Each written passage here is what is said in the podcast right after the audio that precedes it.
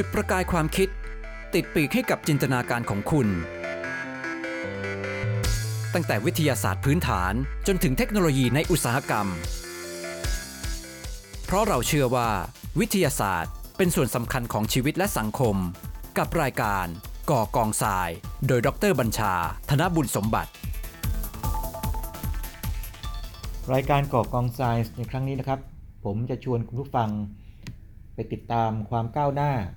ทางเทคโนโลยีอวกาศนะครับ ซึ่งเป็นข่าวร้อนๆในช่วงนี้นะครับ คือช่วงเดือนเดือนกุมภาพันธ์ ปี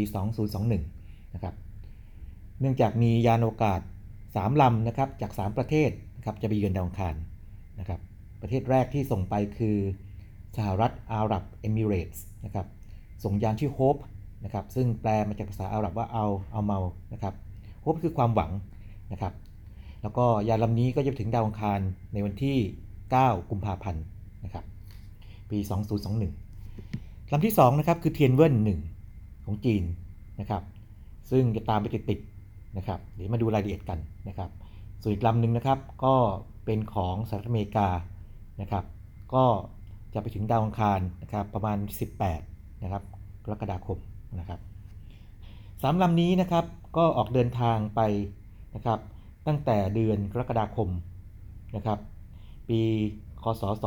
2020นะครับในเวลาไล่เรียกกันเลยนะครับทีนี้อาจจะมีคำถามนะครับพื้นฐานมากๆเลยนะครับที่ถามว่าเอ๊ะทำไมถึงส่งยานสามลำนี้เป็นในช่วงเวลาที่ไล่เรียกกันนะครับมีเหตุผลไหมนะครับคำตอบก็คือว่าโลกกับดาวอังคารนี่นะครับต่างโคจรรอบดวงอาทิตย์นะครับแน่นอนว่าก็จะมีบางช่วงระยะเวลาที่โลกกับดาวอังคารอยู่ไกลกัน ซึ่งน่าก็ไม่เป็นช่วงที่ไม่น่าเป็นช่วงที่เหมาะสมในการส่งยานอวกาศไป ใช่ไหมครับแต่ก็จะมีบางช่วงเวลาที่โลกกับดาวอังคารเนี่ยอยู่ใกล้กันนะครับใกล้กันมากๆนะครับช่วงนี้ก็เป็นช่วงเวลาที่เหมาะสม ทีนี้ช่วงเวลาที่เหมาะสมจริงเนี่ยนะครับก็คงไม่ใช่ช่วงที่อยู่ใกล้กันที่สุดเป๊ะๆนะครับแต่ว่าเป็นช่วงเวลาที่หากว่าส่งจากโลก ยานอวกาศจากโลกไปแล้วเนี่ยนะครับจะไปถึงดาวอังคารโดยใช้เชื้อเพลิงนะครับน้อยที่สุดหรือว่ามีประสิทธิภาพที่สุดนะครับแล้วก็ช่วงเวลาดังกล่าวนี่นะครับพบว่ามันจะมีลักษณะเป็นคาบนะครับโดยประมาณก็คือประมาณ 2 ปี 2 เดือน นะครับหรือว่านับเป็นวันก็คือ 780 วันนะครับดังนั้นเราจะเห็นข่าวการส่งยานอวกาศไปดาวอังคารเนี่ยนะครับ มีลักษณะที่ห่างกันประมาณสัก2ปีกว่าๆนะครับเป็นระยะนะครับ แล้วก็เที่ยวล่าสุดนี้ก็คือ พบว่าช่วงประมาณเดือนกรกฎาคมนะครับถึงสิงหาคมนะครับเมื่อปี 2020เนี่ยครับเป็นช่วงเวลาที่เหมาะสมนะครับตรงนี้จะเรียกว่า Mars Launch Window หรือว่าเป็นช่องหน้าต่างช่องเปิดนะครับที่เหมาะสมในการ ส่งยานอวกาศไปลงดาวอังคารนะครับ หรือไปสู่ดาวอังคารนะครับนี้คำถามคือทำไมต้องดาวอังคารด้วยนะครับดาวดวงนี้เนี่ยน่าสนใจอย่างไรนะครับคำตอบก็คือว่าในบรรดาดาวเคราะห์ทั้งหลายนะครับในระบบสุริยะเราเนี่ยนะครับดาวอังคารเนี่ยเขาต้องอยู่ข้างใกล้นะครับระยะทางนี้ถ้าเกิดนับเป็นกิโลเมตรคือ 54 ล้านกิโลเมตรเนี่ยต่ำสุดแล้วนะครับนะครับแล้วก็ที่เกิดขึ้นจริงคือประมาณ 56 ล้านกิโลเมตรนะครับ เมื่อเดือนสิงหาคม 2003 นะครับ แต่ว่าดาวเคราะห์ดวงอื่นเนี่ยครับอาจจะอยู่ใกล้กว่านะครับ แต่ว่าอย่างกรณีดาวพุธดาวศุกร์อะไรพวกนี้นะครับมันร้อนเกินไปนะครับ ดาวพุธนี่อยู่ใกล้ดวงที่สุดจะร้อนนะครับ แต่ว่าดาวที่ร้อนกว่าคือดาวศุกร์นะครับ ซึ่งอุณหภูมิเนี่ยพื้นผิวเนี่ยนะครับเกือบเกือบ 500 องศาเซลเซียสนะครับดาวอังคารนี่มีอุณหภูมิพื้นผิวนะครับ อยู่ในช่วงที่เขาบอกว่าเออมันมี ความเรียกว่าเป็นไปได้ที่มนุษย์อาจจะไปอาศัยอยู่ในอนาคตนะครับ อย่างใครที่ติดตาม SpaceX ของ Elon Musk นะครับบอกว่าวันหนึ่งนะครับมนุษย์จะไปออยู่บนดาวอังคารนะครับไปสร้างอาณานิคมอยู่บนนั้นนะครับ ช่วงอุณหภูมินะครับสูงสุดอยู่ประมาณ 20 องศาเซลเซียสนะครับต่ำสุดเนี่ยลงไปถึงลบ140 องศาเซลเซียสนะครับดาวอังคารมีขนาดเล็กกว่าโลกนะครับคือประมาณสักครึ่งเดียวนะครับ 53%ของขนาดของโลกนะครับแต่มี อัตราการหมุนรอบตัวเองนะครับ ที่น่าทึ่งมากเพราะว่าใกล้เคียงกับโลกเลย คือใช้เวลาหมุนรอบตัวเองเนี่ยประมาณ 24 ชั่วโมง 39 นาทีกับ 35 วินาทีนะครับ แล้วก็โคจรรอบดวงอาทิตย์เนี่ยใช้เวลา 687 วันนะครับ ทีนี้เนื่องจากว่าดาวคารเนี่ยเล็กกว่าโลกนะครับ แล้วก็มีมวลแค่ 11%ของโลกเท่านั้นนะครับ ดังนั้นความโน้มถ่วงดาวคารเนี่ยก็จะแค่ประมาณ 38%ของโลก แปลว่าถ้าคุณน้ำหนักตัว เท่าไหร่นะครับ ก็พออยู่ดาวคารปั๊บน้ำหนักตัวก็จะลดลงเหลือประมาณ 1 ใน3นะครับแต่มวลยังเท่าเดิมนะครับทีนี้บรรยากาศนะครับบรรยากาศดาวคารเนี่ยค่อนข้างเบาบางนะครับความกดอากาศนะครับของดาวคารนะครับ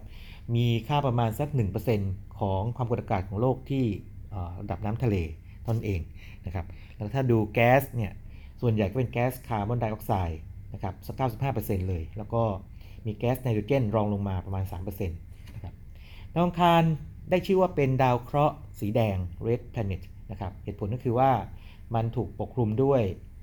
เหล็กออกไซด์หรือจะเรียกง่ายๆคือสนิมนั่นเองนะครับสนิมนั่นเองนะครับแล้วก็เป็นดาวเคราะห์ที่ได้รับการศึกษามากที่สุดในบรรดาดาวเคราะห์ทั้งหมดในระบบสุริยะเลย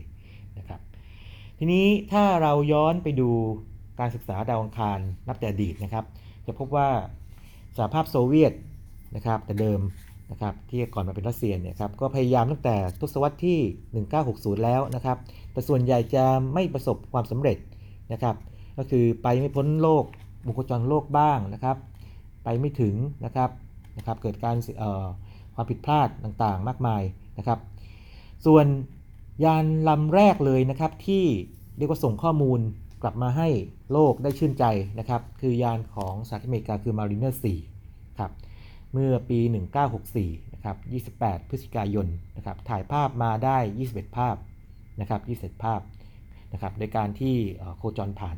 นะครับ เคลื่อนที่ผ่าน แล้วก็พอพอมาถึง Mariner 7นะครับ ในปี 1969 นี่นะครับ คราวนี้ถ่ายภาพมาได้ถึง 126 ภาพ นะครับ แล้วก็เป็นเรื่องน่าตื่นเต้นด้วย เพราะว่าสามารถถ่ายภาพแบบเต็มดวงได้ด้วย นะครับ full disk กลับมา นะครับ จุดที่น่าตื่นเต้นมากจุดหนึ่งก็คือพอมาถึง Mariner 9นี่นะครับ ในปี 1971 นะครับวันที่ 30 พฤษภาคมนะครับตอนที่ส่งไปเนี่ยครับแล้วก็ไปเข้าสู่วงโคจรนะครับเมื่อวันที่ 13 พฤศจิกายน 1971 นะครับถึง 27 ตุลาคม 1972 นี่นะครับสามารถส่งภาพกลับมาได้มากมายเลยนะครับ 7,329 ภาพ แล้วก็จุดสำคัญคือมีรายละเอียดนะครับบนพื้นผิวของดาวอังคาร ที่ทำให้เห็นลักษณะทางธรณีวิทยานะครับว่ามีภูเขาไฟนะครับ แล้วก็มีลาวาโฟล์การไหลของลาวานะครับแล้วก็มีที่ราบนะครับที่เกิดจากการที่ลาวามันหลากออกมานะครับและนั่นเป็นหัวใจสำคัญนะครับของการสำรวจว่าดาวคารเนี่ยให้ข้อมูลนะครับทางด้านธรณีวิทยาด้วยนะครับแล้วก็ถ้าศึกษาดาวคารเนี่ยก็จะทำให้เราเข้าใจว่าเอ๊ะบรรยากาศดาวคารนี่ทำไมถึงสูญหายไปหมดนะครับหรือว่าเกือบหมดเลยนะครับเหลือแค่ประมาณ1%ของโลกนะครับในแง่ของความกดอากาศนั่นเองนะครับหัวใจสำคัญของ การสำรวจอวกาศนะครับหรือจุดสำคัญบทหมายสำคัญนะครับ ก็คือต้องเอายานไปลงจอดให้ได้ แล้วก็ยานไวกิ้งหนึ่งนะครับของนาซานะครับก็ลงจอดสำเร็จนะครับเมื่อวันที่ 20 กรกฎาคม 1976 นะครับจริงๆ เดิมทีนาซาเนี่ยกะว่าจะไปลงวันที่ 4 กรกฎาคมซึ่งเป็นวันชาติของเขา แล้วก็เป็นวันที่ครบรอบ 200 ปี การก่อตั้งสหรัฐอเมริกาด้วยนะครับ แต่ว่าเนื่องจากว่าพื้นผิวดังคารโดยที่กะว่าจะลงจอดเนี่ยมันครุขระเกินไปก็เลยต้องเปลี่ยนที่ใหม่ขยับไปนะครับ เป็นวันที่ 20 แทนนะครับก็เป็นเรื่องที่ตื่นเต้นมากนะครับไวกิ้งหนึ่งลงไป พอถึงวันที่ 3 กันยายนคือประมาณสัก 2 เดือนไม่ถึง 2 เดือนนี่นะครับยานไวกิ้ง2ก็ลงตามไปด้วยนะครับแล้วก็ถ้าใครยังจำได้ผมเคยเล่าเรื่อง Carl Sagan นะครับเป็นนักดาราศาสตร์และนักสื่อสารวิทยาศาสตร์คนสำคัญเนี่ยนะครับก็เป็นหนึ่งในผู้ที่มีส่วนร่วมในการที่วางแผนนะครับแล้วเลือกสถานที่ลงจอดแล้วก็โปรโมทนะครับโครงการไวกิ้งนะครับอย่างเต็มเต็มกำลังเลยนะครับ ทีนี้ถ้าดูว่านาซาเนี่ยนะครับเรียกว่านาซาเนี่ยซึ่งเป็นสำรวจดาวอังคารมากกว่าใครเพื่อนเนี่ยนะครับเขาไปลงจอดแล้วก็ส่งยานลงไปเคลื่อนบนพื้นผิวดาวอังคารนะครับกี่ครั้งแล้วนะครับ ที่ผ่านมานะครับก็ทั้งหมด 8 ครั้งแล้วนะครับ คือยานไวกิ้ง1นะครับในปี 1976 ยานไวกิ้ง2ในปีเดียวกันนะครับตามมาติดๆนะครับ แล้วก็ทิ้งระยะเวลานานทีเดียวนะครับ พอมาถึง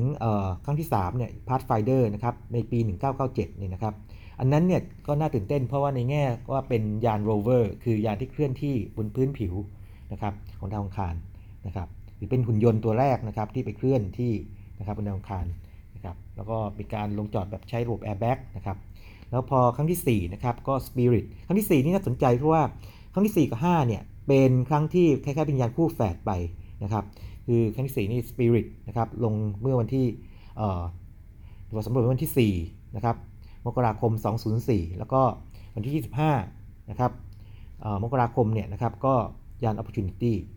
นะครับ Opportunity ทีนี้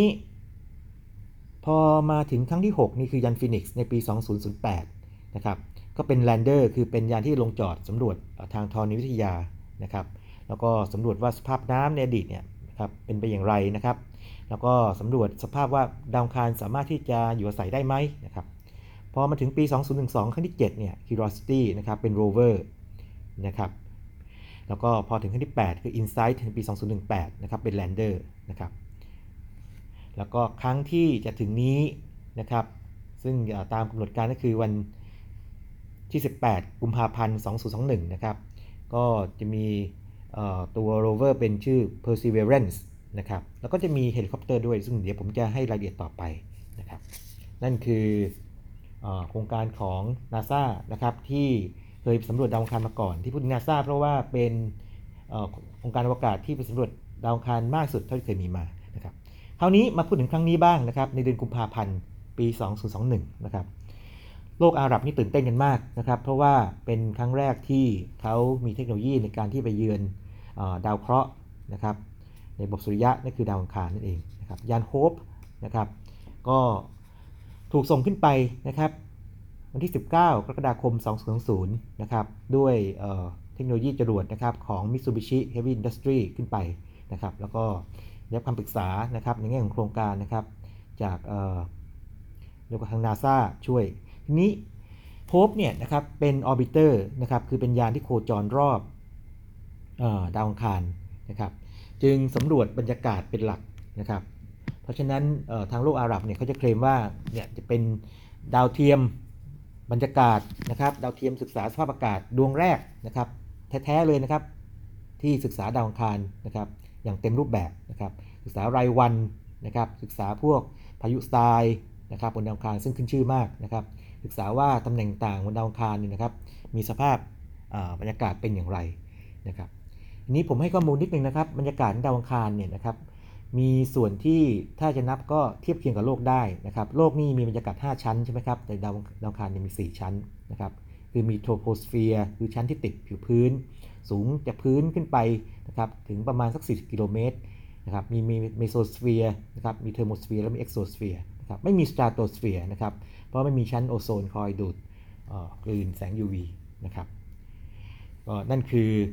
ยานโฮปนะครับของโลกอาหรับ ซึ่งจะมีอุปกรณ์ 3 อย่างนะครับขึ้นไปคือมีตัวถ่ายภาพนะครับที่มี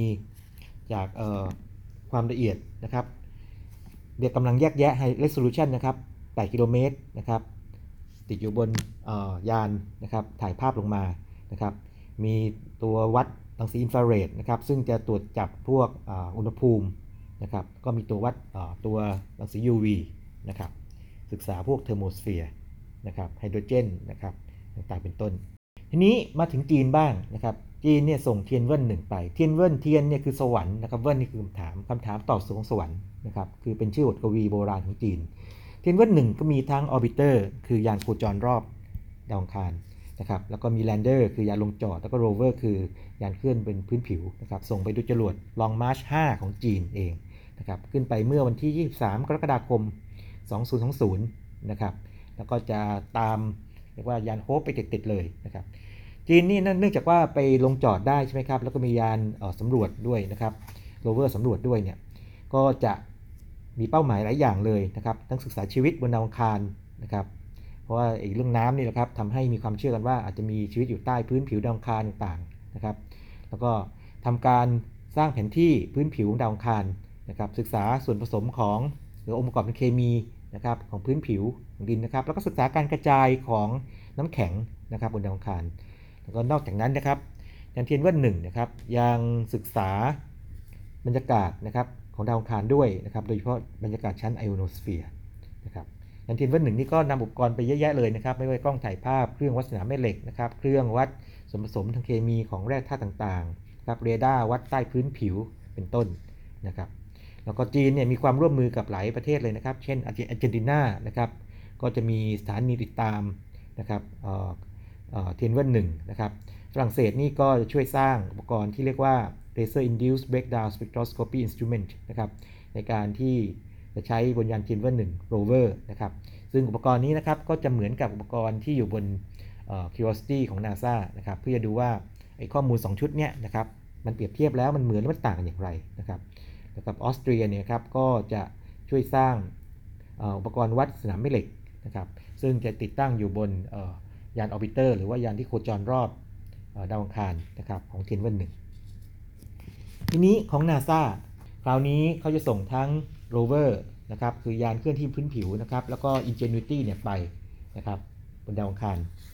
นะครับ Ingenuity นี่เป็นเฮลิคอปเตอร์นะครับ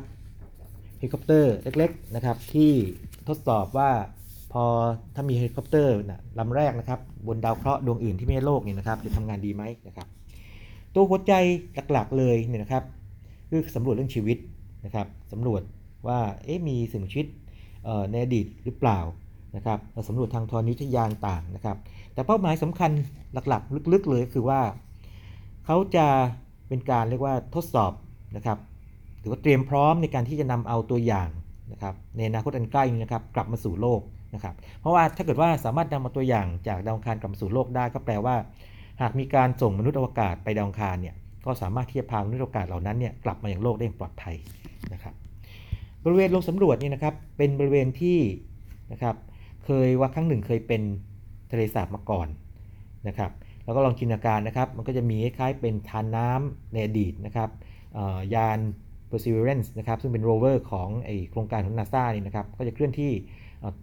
ไต่แล้วก็ไล่ไปตามเส้นทางลำน้ำเดิมนะครับเป็นระยะทางประมาณ 40-60 กิโลเมตรนะครับแล้วเก็บตัวอย่างนะครับตัวอย่างวิเคราะห์นั่นเองนะครับแล้วก็ตัวโรเวอร์นี่นะครับมีอุปกรณ์ นะครับเยอะเลยนะครับ มีกล้องทั้งหมด23 ตัวนะครับ มีไมโครโฟน 2 ตัวนะครับ แล้วก็มีอุปกรณ์ 7 อย่างนะครับ อย่างเช่นกล้องถ่ายภาพถ่ายวิดีโอนะครับ มีเรดาร์ที่ศึกษา subsurface คือพื้นที่ใต้ใต้ผิวนะครับ มีอุปกรณ์ที่วัดพวกสภาพบรรยากาศนะครับและตัวสำคัญมาก ๆ เลยตัวหนึ่งนะครับ ที่ผมอยากจะพูดถึงก็คือ MOXIE ตัวนี้เนี่ยนะครับเป็นอุปกรณ์ที่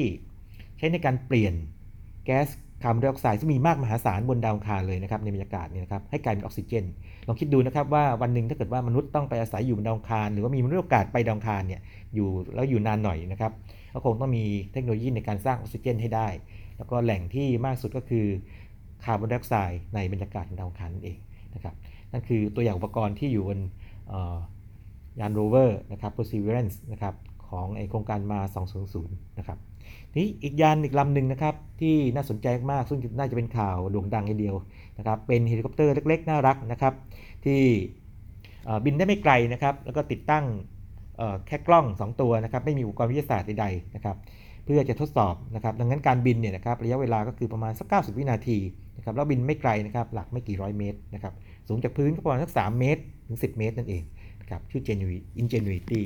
นะครับนั่นคือ โครงการสำรวจอวกาศนะครับที่เกิดขึ้นในปี 2021 นี้นะครับแล้วก็เราคงจะได้ข่าวหรือว่าข้อมูลมาค่อนข้างมากเลยนะครับจากยานอวกาศทั้ง 3 3 โครงการนี้นะครับทีนี้มองไปในอนาคตนะครับในปีหน้า 2022 นะครับโอจะมีโครงการนะครับตามแผนเนี่ยหลายอย่างเลยนะครับยุโรปรัสเซียนะครับก็จะส่งทั้ง lander และ rover นะครับสำรวจดาวอังคารนะครับญี่ปุ่นก็ไม่น้อยหน้านะครับจะมี orbiter และ lander ไป นะครับอินเดียด้วยอินเดียด้วยนะครับ อินเดียนี่ก็วางแผนไว้ว่า 16กรกฎานะครับ ก็จะมี orbiter แล้วเป็นไปได้ว่าอาจจะมี lander กับ rover ก็คือนอกจากจะไปโคจรรอบดาวอังคาร ซึ่งเคยสำเร็จมาแล้วเนี่ยนะครับ ก็จะมียานลงจอดแล้วก็วิ่งบนดาวอังคารด้วย พอถึงปี 2024 เนี่ยญี่ปุ่นเนี่ยก็กะจะส่งยานไปลงดาวอังคารนะครับ โดยมีการส่งตัวอย่างกลับสู่โลกด้วยนะครับ ดาวอังคารเป็นดาวที่น่าสนใจ นะครับ แล้วก็เราคงจะได้ยินข่าวนะครับรับทราบข้อมูลเพิ่มขึ้นเรื่อยๆ นับจากนี้เป็นต้นไปนะครับ แล้วก็ทางรายการนะครับกอกองไซน์ก็จะสรรหาข้อมูลนะครับ หรือว่าติดตามข้อมูลมาให้ท่านผู้ฟังติดตามนะครับ ตามเทคโนโลยีที่ก้าวไปนะครับ ก็พบกับรายการกอกองไซน์ได้ใหม่นะครับในครั้งหน้านะครับ สวัสดีครับ และนี่คือรายการกอกองทราย คุณผู้ฟังสามารถติดตามรายการได้ทาง NASDA Podcast ช่องทางต่างๆ ทั้งแอปบน PC, iOS และ Android และพบกันใหม่ตอนหน้าครับ หากคุณเห็นว่าพอดแคสต์นี้มีสาระประโยชน์ก็แชร์ให้กับเพื่อนของคุณด้วยนะครับ